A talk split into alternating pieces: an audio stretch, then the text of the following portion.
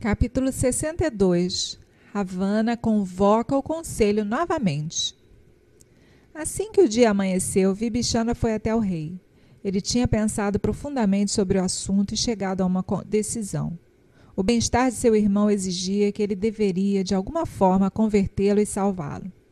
Vibhishana entrou no palácio real e ficou com as mãos postas diante do rei.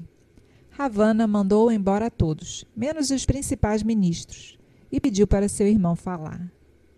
Meu irmão e senhor, começou Vibhishana, perdoe-me se o que eu digo não é agradável aos seus ouvidos. Meu desejo não é lisonjear, mas salvá-lo de um grande perigo enquanto ainda é tempo.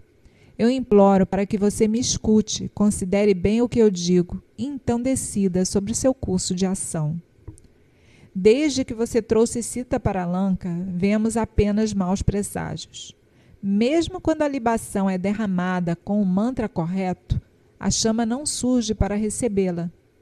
Encontram-se cobras em locais de culto. As formigas infestam as ofertas de alimentos. As tetas das vacas estão secas e não produzem leite. Elefantes, cavalos, camelos e macacos adoecem, rejeitam alimentos e se comportam de maneira estranha. Os medicamentos perderam sua eficácia. Corvos empoleram-se em números nos telhados, fazendo ruídos horríveis. Abutres circulam no ar, enchendo os profetas de ansiedade. Raposas entram ousadamente na cidade e uivam em horas incomuns. Bestas selvagens assombram as ruas. Esses presságios não deveriam ser desconsiderados. Eu imploro a você, devolva a Cita para o marido dela.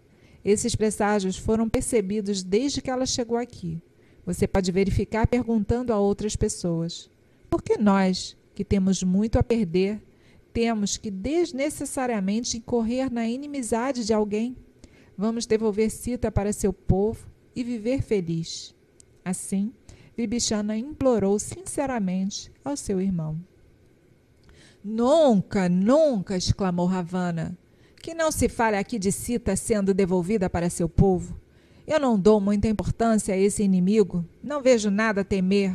Agora você pode ir. Embora ele falasse assim e fosse obstinado, Ravana não tinha paz de espírito.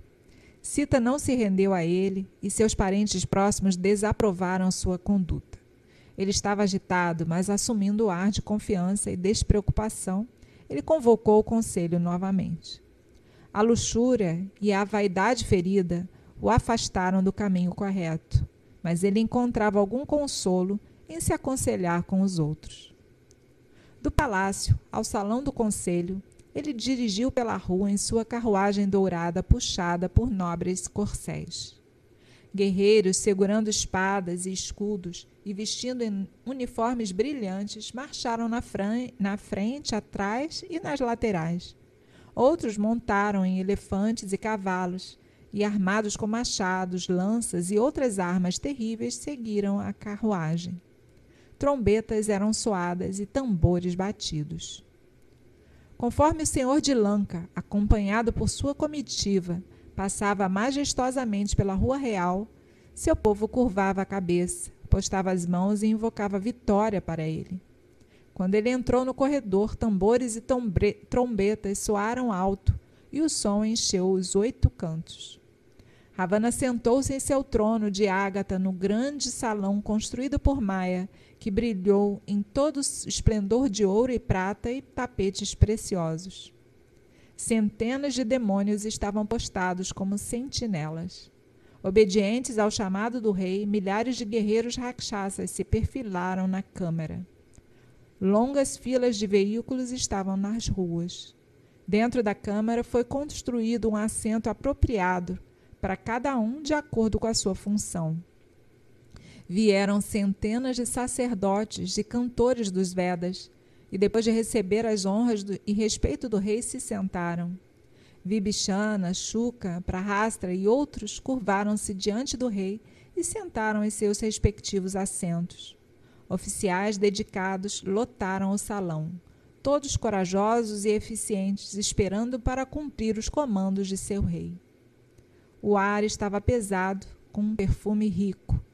A assembleia igualava a de Indra em esplendor, e todos sentiram que naquele momento decisões importantes seriam tomadas. Ravana quebrou o silêncio, cheio de expectativa, da grande assembleia, com uma voz profunda e ressonante como trovão. Ele disse: Vocês são fortes, corajosos e hábeis nas artes da paz e da guerra. Vocês podem encontrar uma saída para cada dificuldade. Nunca até agora seu conselho falhou. Então, mais uma vez, busco o seu conselho. Vocês sabem bem o que eu fiz. Eu trouxe a Kisita, que morava na floresta de Dandaka. Meu desejo por ela me possui tão inteiramente que enviá-la de volta é impensável para mim.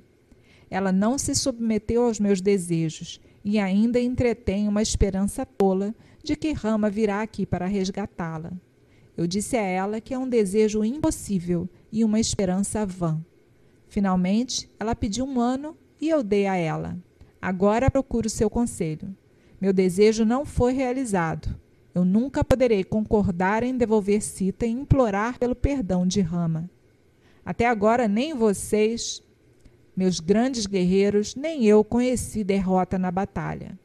É verdade que um grande macaco, de alguma forma, conseguiu cruzar o mar e fez estragos aqui. Mas será realmente difícil para Rama e o exército Vanara cruzar o mar e chegar aqui. E mesmo que eles viessem, o que devemos temer? Que chance eles têm contra nós? Do outro lado do mar, Rama, Lakshmana, Sugriva e os Vanara estão acampados. Pensem em como podemos matar Rama e Lakshmana. Eu deveria ter convocado o conselho antes, mas Kumbhakava estava em seu período de sono e eu esperei até que ele acordasse. Assim falou Ravana, cego pela luxúria, escondendo sua ansiedade real e misturando um pouco de falsidade com a verdade. Pois Sita não tinha pedido um prazo de um ano. Ela tinha rejeitado totalmente, mas ele pediu para ela reconsiderar e deu-lhe um ano.